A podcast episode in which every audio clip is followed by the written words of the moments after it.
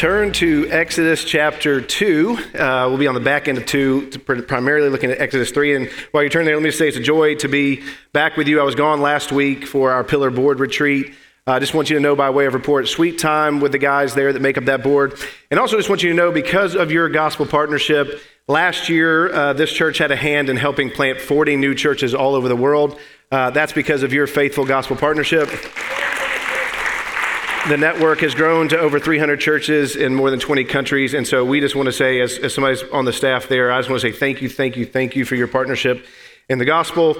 Uh, I get to step back in the pulpit this week. Uh, my dad was here last week, so you had Akin the greater last week, Akin the lesser this week. Uh, and then Pastor Dwayne has tasked me with starting this new series in the Torah, particularly in the book of Exodus. He gave me four chapters uh, to cover. We're primarily going to be in chapter three. But I told him, uh, given how weird the end of chapter four is, where you have this scene where Moses' wife comes back in, circumcises his son, and then throws the foreskin at him. I told Pastor Dwayne he could handle that next week. If a nagging wife makes you want to go on the roof, I don't know what a wife who throws a foreskin at you makes you want to do. We will be in the Torah over the next few months and specifically in the next few weeks in the book of Exodus. We're going to focus again on Exodus chapter 3. And so, as we turn our attention there, I want to give just some introductory notes about the book. And, and we'll just walk, walk our way through it so we'll know what we're diving into. Well, first, it's the second book in this division of the Bible called the Torah, or called the Law, or the Instruction. It takes place obviously after Genesis. The author is the great prophet Moses. This is testified to both by our Lord and by his apostles in the New Testament. Uh, the date is likely somewhere around 1446 BC, but we don't exactly know. The most important thing for us, though, is to understand where it is in the redemptive timeline. It takes place between the time of the patriarchs, they're in this Exodus, before they will enter into the land that's been promised to their forefathers and establish a kingdom through King David. Now, the book has good guys and bad guys. At a human level, it'll be Moses versus Pharaoh or Israel versus Egypt. But behind it all, behind the scenes, you'll see uh, this, this play between God and Satan. And in particular, picking up on the theme of Genesis chapter 3 15, you're going to see the seed of the woman versus the seed of the serpent. We'll see that even in our chapters this week. Now, some key themes or events in the book that we're going to cover in the uh, that are going to cover in the rest of the time in Exodus, but are picked up. All of these are picked up in the rest of the Bible. Would be this: first, the covenant. We're going to see that God is going to be uh, going to keep His covenant promises to Abraham and to their to his offsprings, that the offspring that He would make them a great nation, that they would be fruitful and prosperous, and that they would multiply. We're also going to see the Exodus. God is going to deliver his people from slavery in Egypt, and that salvific event will become a type of salvation that will be th- seen throughout the rest of the scriptures that actually will culminate in an even greater Exodus as God will deliver his people not just from physical slavery, he will deliver them from slavery to sin, a spiritual slavery. So, this is a towering moment in the Old Testament. We also see the theme of the mediator. God will use a mediator. He will use one here named Moses as his go between prophet and deliverer who will speak and act on behalf of God for the good of God's people and for and against their enemies. We're also going to see the Ten Commandments. God is going to, in the book of Exodus, establish a third covenant. He has established the Noahic covenant and the Abrahamic covenant. And here, through the Ten Commandments, He will establish the Mosaic covenant. It will be established, it will be confirmed, it will be broken, uh, and then it will be renewed. And then finally, we're going to see the theme of the tabernacle the fact that a holy God will choose to dwell in a physical place in the midst of a sinful people. So, this is an incredible book that we are diving into. Again, it sets the stage for the rest of the scriptures, it sets the stage for the rest of salvation history. And this morning, we're going to focus in particular on chapter 3 and this scene of Moses before a burning bush. And I want us to think on what that means for us. Those of us in this room who have also had an encounter with the living God. And I want to set the stage by reading a couple of verses at the end of chapter 2 and then a few verses in chapter 3 and then I want to ask for God's help this morning. Let's start in Exodus 2:23. And the prophet Moses writes this under the inspiration of the Holy Spirit. During those many days, the king of Egypt died, and the people of Israel groaned because of their slavery and cried out for help. Their cry for rescue for slavery came up to God. God heard their groaning, and God remembered his covenant with Abraham, with Isaac, and with Jacob. God saw the people of Israel, and God knew. Now, Moses was keeping the flock of his father in law, Jethro, the priest of Midian, and he led his flock to the west side of the wilderness and came to Horeb, the mountain of God. And the angel of the Lord appeared to him in a flaming, fi- flaming of fire out of the midst of the bush. He looked, and behold, the bush was burning, and yet it was not consumed. And Moses said, I will turn aside to see this great sight, why the bush is not burned. When the Lord saw that he had turned aside to see, God called to him out of the bush, Moses, Moses. And he said, Here I am. Then he said, Do not come near, take your sandals off your feet, for the place on which you are standing is holy ground. He said, I am the God of your father, the God of Abraham, the God of Isaac, the God of Jacob. And Moses hid his face, for he was afraid to look at God. Then the Lord said, I have surely seen the affliction of my people who are in Egypt, and I have heard their cry because of their taskmasters. I know their sufferings, and I have come down to deliver them out of the hand of the Egyptians and to bring them up out of the land to a good and broad land, a land flowing with milk and honey, to the place of the Canaanites, the Hittites, the Amorites, the Perizzites, the Hivites, and the Jebusites.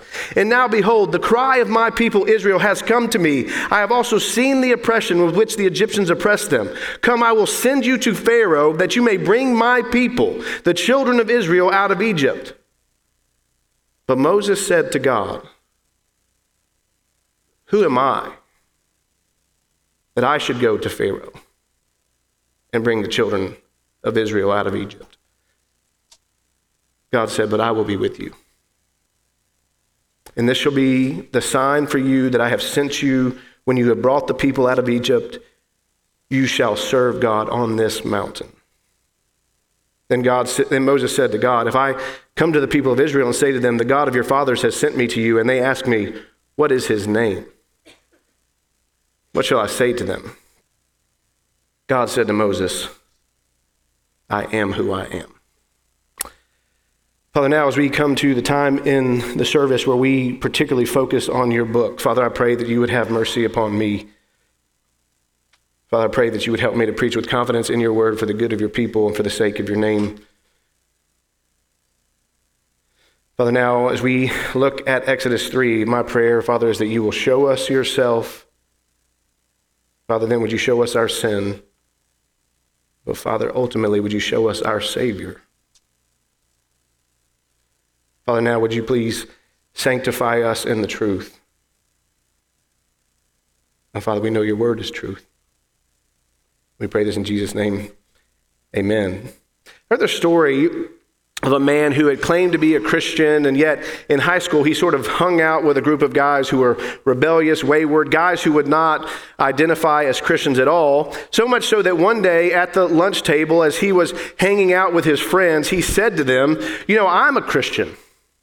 To which one of the friends just responded, You're no more a blankety blank Christian than I am. And he responded to that in cursing as well back to them, and they just went about their lunch.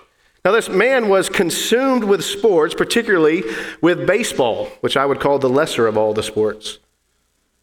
He was consumed with sports. He was not consumed with the things of God. And yet, a couple of years after this lunch experience, as he was playing baseball, as he was pitching at a batting practice.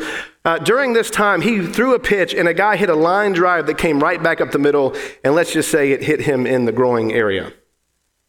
He would later say that that was a pivotal moment in his life, and I, I would say so. But that's because that moment would end up changing his direction. In one sense, it would change who he was. My question as we come to Exodus chapter 3 is Have you ever had a moment like that? Have you ever had a moment that changed the direction of your life, an encounter that altered everything about who you are? It altered the direction of your life. That's what's going on in Exodus 3. As we come to a momentous moment in the scriptures, as we come to this encounter in the life of Moses, where God redirects him, where he, he repurposes him, he chooses to use him, an imperfect vessel, as his servant for God's purposes in the world. So, my main idea this morning, and I want us to think of our own commission in this light, but my main idea this morning is this to and through a mediator, God reveals who he is and what he will do for his people. To and through a mediator, God reveals who he is and what he will do for his people. We will see this in the breakdown of the chapter as twice he will reveal who he is, and then he will tell Moses, in light of that, what he is going to do. And we will have, again, much to learn, both in looking at our great mediator, but also in our own commission. Now, here's the context. I'm going to give some extended context given that we're working our way through the book in Exodus 1 and 2. Exodus begins with Abraham's family outside the land of promise. They're in Egypt, and it begins with a note about Joseph's death.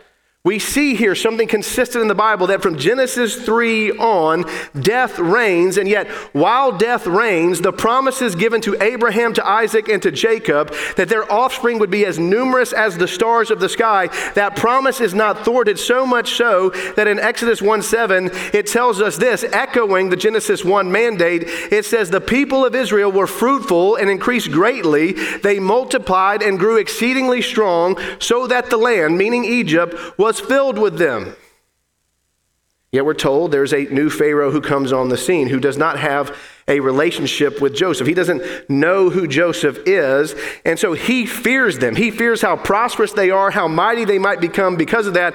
So he lashes out at them. And in chapter 1, he says, Let us deal with them shrewdly. And he sets over them, the text tells us, taskmasters to afflict them with heavy burdens. And even in this, the text tells of their prosperity. It says this the more they were oppressed, the more they multiplied.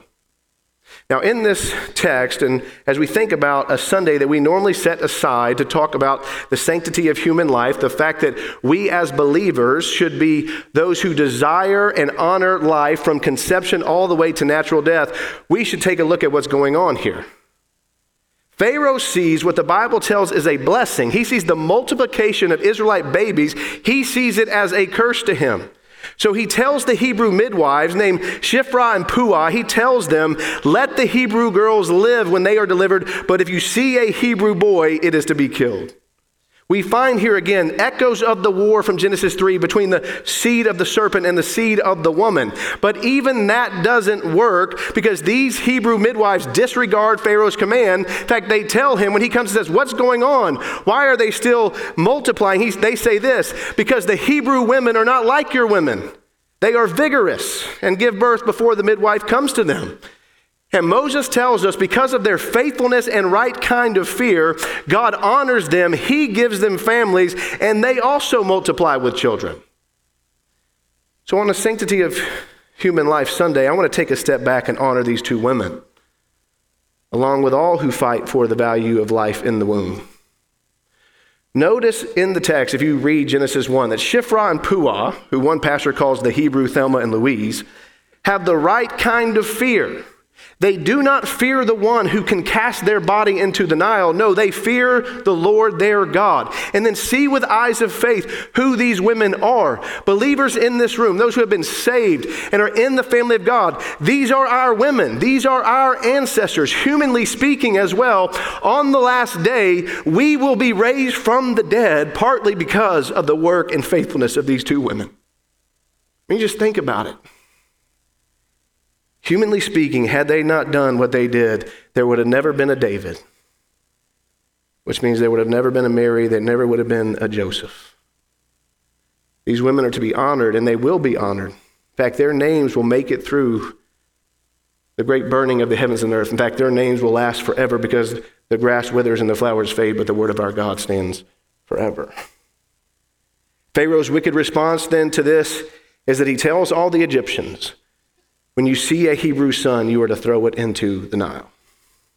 And that brings us to chapter 2, where we are introduced to this towering figure of the Old Testament, Moses, who has to have his mother protect him from death by putting him in a basket, the text tells us in chapter 2. Interestingly, the Hebrew word for basket is the exact same word used in Genesis 6, 6 through 9 for an ark, as he indeed, Moses, will indeed deliver Israel into a new world. And the irony of ironies, he is taken in by Pharaoh's daughter, he is raised up to become become a prince in Egypt, and yet he still identifies with his people. He still tries to protect his people.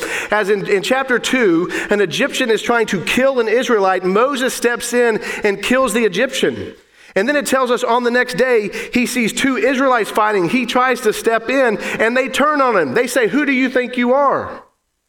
They talk about his killing of the Egyptian, and so he fears this. He fears that it will be known. He fears that Pharaoh will find out about it, so he flees into the wilderness. Pharaoh does find out about it. Pharaoh does want to kill him. So he flees from Egypt to Midian where he will find a wife. Interestingly, like Jacob and Isaac, he will find one at a well named Zipporah, and he will also there have a son. And that is where the text picks up. He has sojourned in the wilderness for 40 years, and that brings us to Genesis or to Exodus chapter 3. But I want us to note before we read, through it all, the sovereign hand of God. God is the one in control of these events, not the one called Pharaoh who thinks he is a God.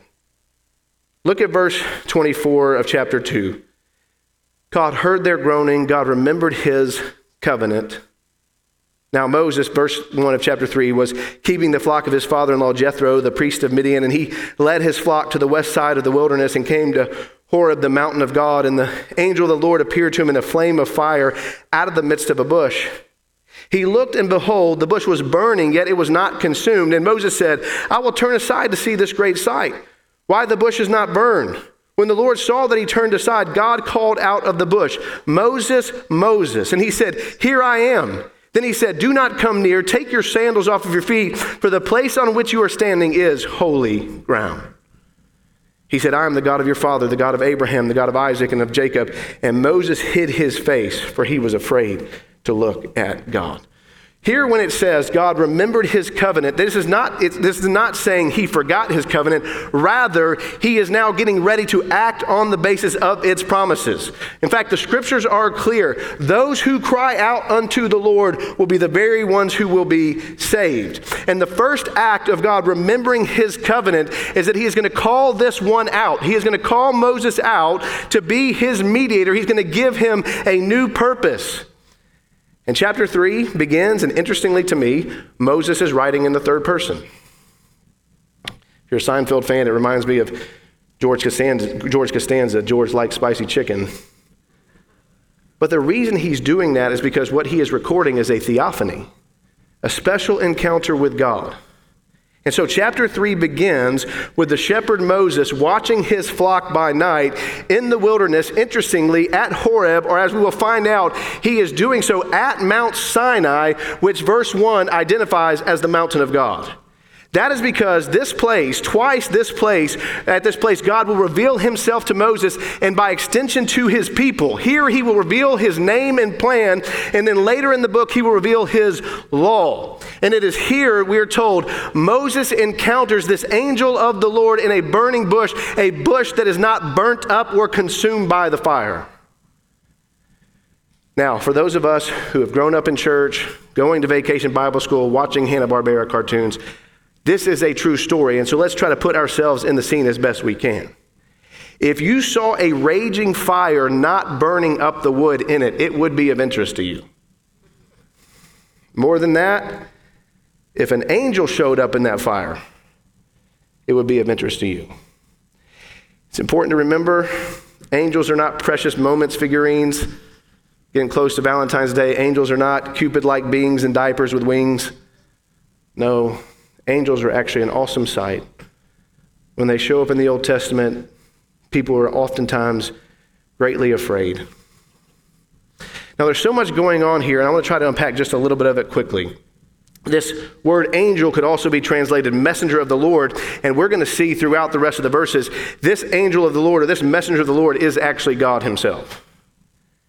And his appearance as fire in a bush that is not consumed seems to be a picture of what is befalling, what is becoming of Israel. They are going through the fire of a trial in Egypt, and yet that fire will not destroy them. That fire will not overtake them. But there's an even greater picture to think on here in the text. Think about this just as an insignificant thorn bush is able to, by the suspension of natural law, by, by a miracle, it is allowed to house the presence of God without being destroyed destroyed, so by God's amazing grace will his people Israel be given his indwelling, purifying, transforming, sanctifying, and commissioning presence without being consumed or destroyed by it.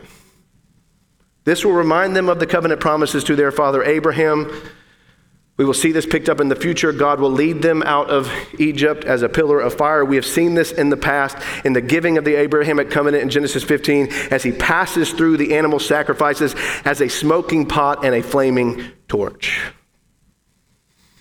However, what seems to me most important in this text, maybe even most glorious in this text, is not the sign of a bush that's not consumed by fire. No, it's that a glorious, transcendent, all powerful God would love his people enough to speak to them. And here he speaks to an unlikely candidate. He does so with a tone of love. The fact that he repeats his name twice would have been a sign of endearment in that culture. God, as it were, calls Moses out of darkness into great light. He calls him to be his mediator, his prophet, who will speak and act on behalf of his people. And nonetheless, though, in verse 5, Moses is told, Approach me in a certain way. Approach God with reverence. Do not get too close. Approach him with humility. Take off your shoes as you come. There's a reason something like fire is such a good thing for us. It does so many things for us, but there's a reason why we tell our children, do not get too close to it. It's powerful, yet it can also be dangerous. So much more so with God. He is powerful, but because of his holiness, his righteousness, sinners must be careful how they approach him. In fact, we can only approach him in the ways that he tells us we can. And it says here in the text that this place is holy ground. And the place is holy not because of anything about the place not because of any inherent value of the place itself. No, the place is holy because God has made it so.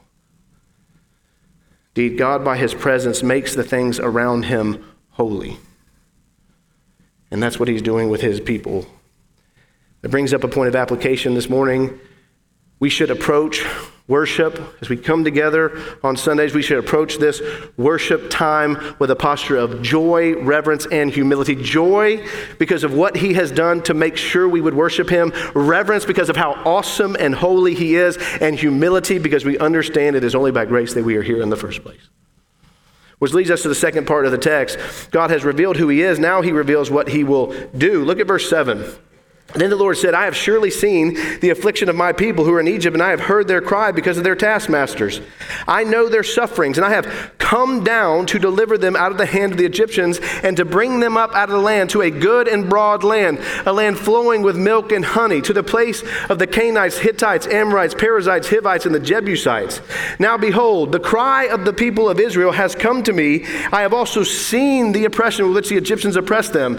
Come, I will send you to Pharaoh that you you may bring my people, the children of Israel, out of Egypt. What encouraging verses. We see here that God is not distant from the suffering of his people. In fact, the verses say he sees them, he hears them, he knows them, and probably what seems most wonderful to me, he calls them mine. He calls them my people, something that Moses will pick up repeatedly in the book. And because of this, look at what God has done. Because he has seen them, heard them, he knows them, he loves them. Because of that, he says, I have come down to deliver them. Why has God condescended or come down? Because they are His. He, in His steadfast covenant love and faithfulness, is going to keep His promises. He loves His people, He is faithful to them, so He is going to deal with Pharaoh. And not only is he going to deal harshly with their enemies, he is going to deal graciously with them. He is going to take them out of slavery to a land that he has promised them. He's going to take them to a prosperous land that is spacious and fruitful. It's a land that is flowing with milk and honey. Think about that. It's flowing with milk, which produces queso. What a place to be. It is a place of more land and better food, which prefigures the final promised land that we will be a part of if we are part of the people of God. We are told in the Old Testament by the prophets that one day we will come to another mountain where we will eat the finest meat and the finest cheese. In fact, we will eat prime rib and queso for everybody. And then, in light of this promise, in light of this, verse 10 is amazing if we take stock of what's going on. God could have just come down and by the mere power of his might dealt with Egypt. But instead, he chooses to accomplish his purposes through a human intermediary. Ironically, one who, like Joseph before him, and others who will come later, is initially rejected by his people. He's been rejected in chapter 2. Just as Joseph was rejected by his brothers, sold into slavery, the same will happen to David, the same will happen to the son of David. They will be rejected by Israel, they will receive blessing among the Gentiles, and then ultimately they will come back in to deliver their people. But look at Moses' response, verse 11. Moses said to God, Who am I that I should go to the Pharaoh and bring the children of Israel out of Egypt? He said, But I will be with you, and this sign shall be for you that I have sent you. When you have brought the people out of Egypt, you shall serve God on this mountain. Moses' response to God is not immediately positive. He asked a similar uh, question to what the Hebrews had asked him in chapter 2 Who do you think you are? Moses here is basically asking, Who in the world am I to do such a great thing? Could be a posture of humility, could be a posture of simplicity. Again, take stock of the moment. How far has Moses fallen? He's been rejected by his own people, and now he is no longer a prince, now he is a shepherd. And Genesis 46 tells us that a shepherd is an abomination to every Egyptian. Think about this from Moses' perspective. It would be, he's viewing it like this it would be like a common laborer going before the president to make a demand. Think of the time Dennis Rodman went to Kim Jong un. The equivalent of a beet farmer named Dwight Schrute showing up in overalls to Putin and saying, Let my people go. Yet this is the very one God uses. And how God answers him is amazing to me. He doesn't answer him directly, nor does he say anything about Moses' fitness for the role. No, he simply says, I will be with you. What makes Moses fit for the role? God is with him. God then gives him what he calls a sign for Moses that will verify his empowering presence. He says, On this very mountain, this mountain that is outside of Egypt, you and the rest of my people will soon be right back here worshiping me. These are incredible verses. A point of application, then, in light of these verses this morning, one that has worked on me. In the service of God, we are to take our eyes off of ourselves and our own giftings, and we are to put our gaze on the very one who commissions us. Remember, brothers and sisters, God has entrusted this great treasure to jars of clay, and He has done so for a reason to show that the surpassing power is His. That's all over this text. Think about it from a teaching ministry in our own church. God uses men like my dad. God uses men like me. God uses women in this church like Kara Ecker and Melva Smith and Becky Jones. He uses so many people for his purposes. He even uses a man from Michigan like Pastor Dwayne, who has had an encounter with him. And I love how the theologian Desmond Alexander talks about these verses. Here's what he says The Lord's reply was, Of course, you're not up to the job. I knew that when I chose you for it. The point is not your ability, but mine. Furthermore, the Lord's reaction was not to promise to make Moses adequate, somehow transform him into someone who was up to the task, although that is what he would do in time. What he did promise was the sufficiency of his own presence. In other words, he called Moses to a position of faith to go into this work not expecting to be a different man, but expecting a sufficient God. He called Moses to believe the promises. And I pray we will as well. Third part of the text, God reveals who he is. Well known verses. Moses said to God, If I have come to the people of Israel and say to them, The God of your fathers has sent me to you, and they ask me, What is his name? What shall I say to them? God said to Moses, I am who I am. He said, Say this to the people of Israel I am has sent me to you. A lot of speculation here in the text about why Moses asked this question. It's possible, given the polytheistic nature of Egypt, they want to know who it is. It's possible because they're in slavery. God's personal and proper name has fallen out of use and would need to be confirmed so that they would follow uh, in what he's going to ask them to do. We don't really know, and that's because why he asked the question is not as important as how God answers it. A person's name in that culture carried special significance because it would be a descriptor of who you are. For instance, the name Nathan means gift from God. Take that for what you will. When I told my wife I was going to use that illustration last night, she laughed at me. My parents are here. You can ask them if I lived up to the descriptor of my name. Wonder if they ever regretted it. But in that culture, the name identified who you are, which is why the answer I am or I am who I am is so striking. I am is a form of the Hebrew verb to be. And the significance here is hard to fully ascertain, but God is essentially saying, My name is I be. My name is I exist. One scholar calls this the isness of God. He is the pre existent, self existent, one who has always been, who will never change, who is dependent upon nothing, the one, the only one who was never created but always existed. I simply am. But here in the context, we need to understand what's happening. He uses the same verb that was used in verse 12 as God promised his presence to Moses. God seems to be reinforcing that he will be with Moses, carrying the idea, I will always be, so I will always be with you. Indeed, it is a precious truth, one that we likely need to be reminded of this morning, one that the people of Israel desperately needed in this moment. The self existent, transcendent, unchangeable one has so put his affections upon his people, and that so that his continuing presence will always be with them, even when it doesn't seem so. God then seems to be giving them his personal name, I am, or the Hebrew word Yahweh, because it recalls the promise itself. It recalls the power to carry out his purposes. He who is will always be with us. And that brings out another point of application for this section. He who simply is will always be with us. It's an amazing truth, one that we will say, see later picked up in the New Testament as our people are given a great commission. This leads us to the final part of the text. God reveals what he will do, part two. Look at verse 16. Go and gather the elders of Israel together and say to them, The Lord, the God of your fathers, uh, God of Abraham, of Isaac, and of Jacob, has appeared to me, saying, I have observed you and what you have done in Egypt. I promise that I will bring you up out of the affliction of Egypt to the land of the Canaanites, Hittites, Amorites, Perizzites, Hivites, Jebusites, a land flowing with milk and honey, and they will listen to your voice. And you and the elders of Israel shall go to the king of Egypt and say to him, The Lord, the God of the Hebrews, has met with us. And now please let us go three days' journey into the wilderness that we may sacrifice to the Lord our God. But I know that the king of Egypt will not let you go unless compelled by a mighty hand. So I will stretch out my hand and strike Egypt with all the wonders that I will do in it. After that, he will let you go.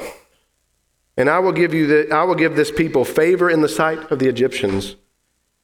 When you go, you shall not go empty, but each woman shall ask of her neighbor and any woman who lives in her house for silver and gold and jewelry and for clothing. You shall put them on your sons and on your da- daughters, so you shall plunder the Egyptians.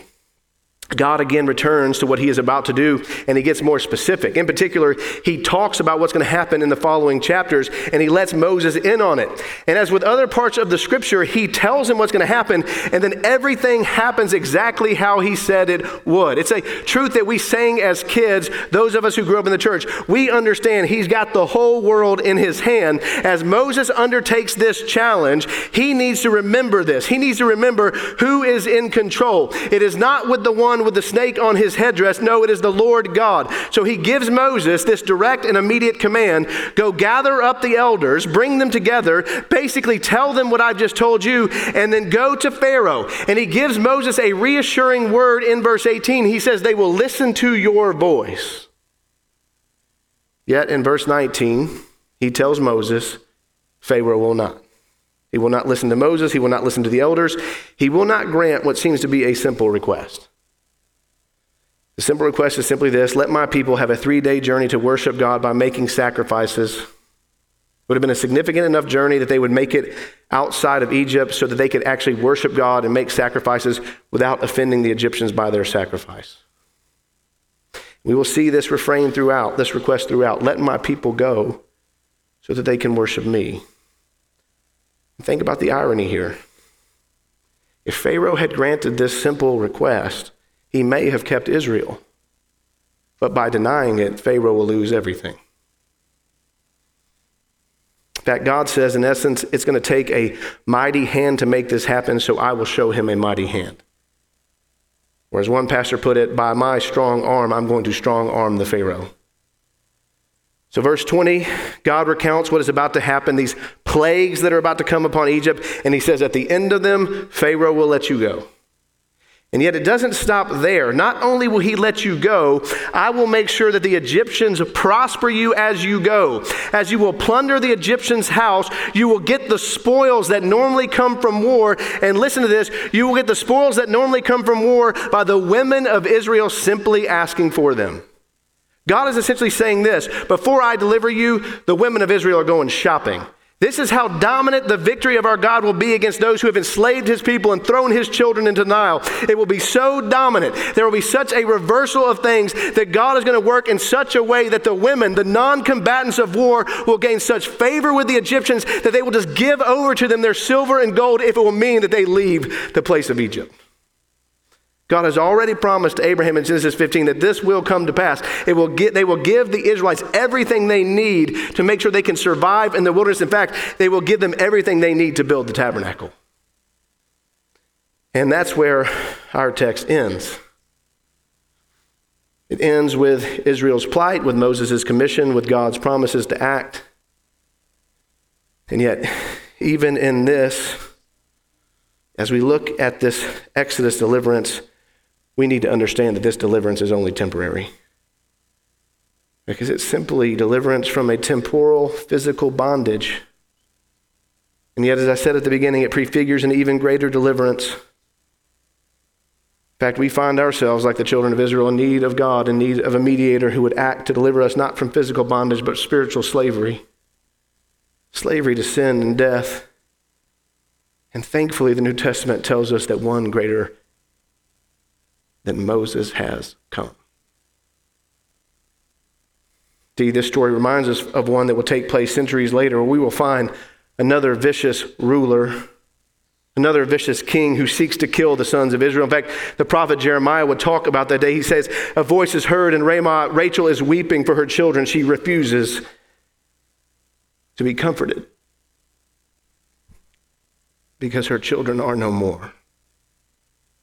And yet, in the first century, there will be another baby boy. There will be another Hebrew son. Our great deliverer will be protected from the king's hand. Ironically, his parents will flee and sojourn to Egypt in order for him to be spared. God is preparing another mediator who will play out the same pattern. Initially, he will be rejected and handed over by his own. He will receive blessing among the Gentiles, and then he will come back to save his people. Ultimately, he will come back not only to proclaim freedom to the captives, he will make sure it happens as he leads them out of sin and death. He will be the one who the New Testament tells us will plunder the strong man's house. Paul tells us in Ephesus, he said in Ephesians, he says this, he will lead captivity captive and he will then give gifts to men as he has plundered death itself. And yet he is not just greater than Moses, he is one with the one who appeared in the bush as he will appear on another mountain. And on that mountain, Peter, James, and John will behold him in all of his glory. And yet the mystery and grace of the incarnation is that his divine nature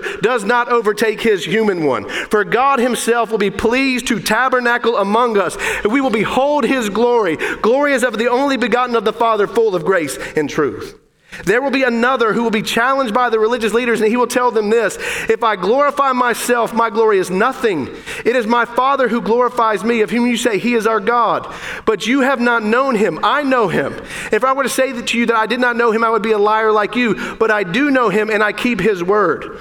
Your father Abraham rejoiced that he would see my day. He saw it and was glad. So the Jews said to him, You are not yet 50 years old and you have seen Abraham? And he said to them, Truly, truly, I say to you, before Abraham was, I am. Our great deliverer has linked himself with God. And think about his name. His name means Yahweh saves. His name is Yeshua Jesus, who Paul tells us God became man in order to redeem man. In fact, he would tell his brother Timothy, For there is one God, and there is one mediator between God and man, the man Christ Jesus, who has given himself as a ransom for all. And how does he bridge the gap between a holy God and sinful man? He does so at another mountain, at a hill called Golgotha, where he brings God and man together, where he brings sin and holiness together, where he brings wrath and grace together at the cross, as there his perfect sacrifice satisfies the wrath of God, satisfies the holiness of God against our sin, and then in his grace, he extends his perfect righteousness to sinners like us. Because there at the cross, he deals with our enemy. He deals with the one who accuses us and holds over us sin and death. There at the cross, he crushes the one who has a snake like head. He deals with our captive. He deals then with our captivity to sin. He deals with the final consequence of it, death itself, as he will take a three day journey through death and he will come out on the other side alive, vindicated, and victorious. Now, through him, we understand, as we see in this text, no one has ever seen God, but because of him, we have beheld the glory of God in the face of Jesus Christ. And we've already read about it in Philippians 2. His personal name, Yahweh saves, Yeshua, will be the one that stands forever, to which every knee will bow.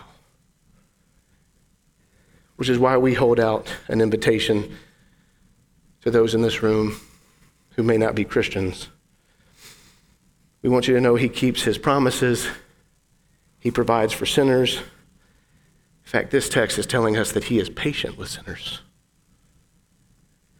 All you have to do to take hold of His great delivering power, all you have to do to become an object of His gracious love, is to humble yourself. Look at him with reverence and awe. Humble yourself, confess your sin, repent of your sin, turn to him in faith and faith alone.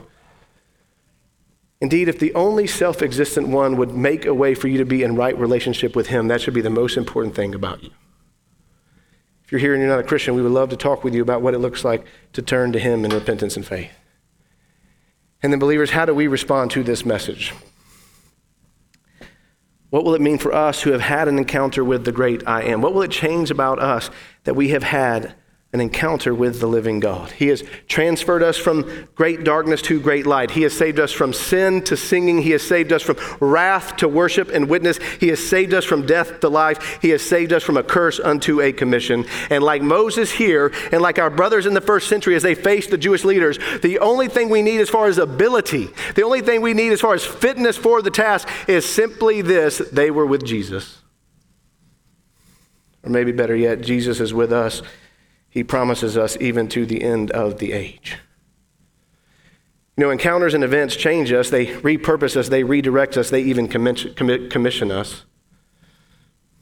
The man I mentioned at the beginning who had been straying from God to the point he would be mocked at a lunch table was the man who preached to you last week.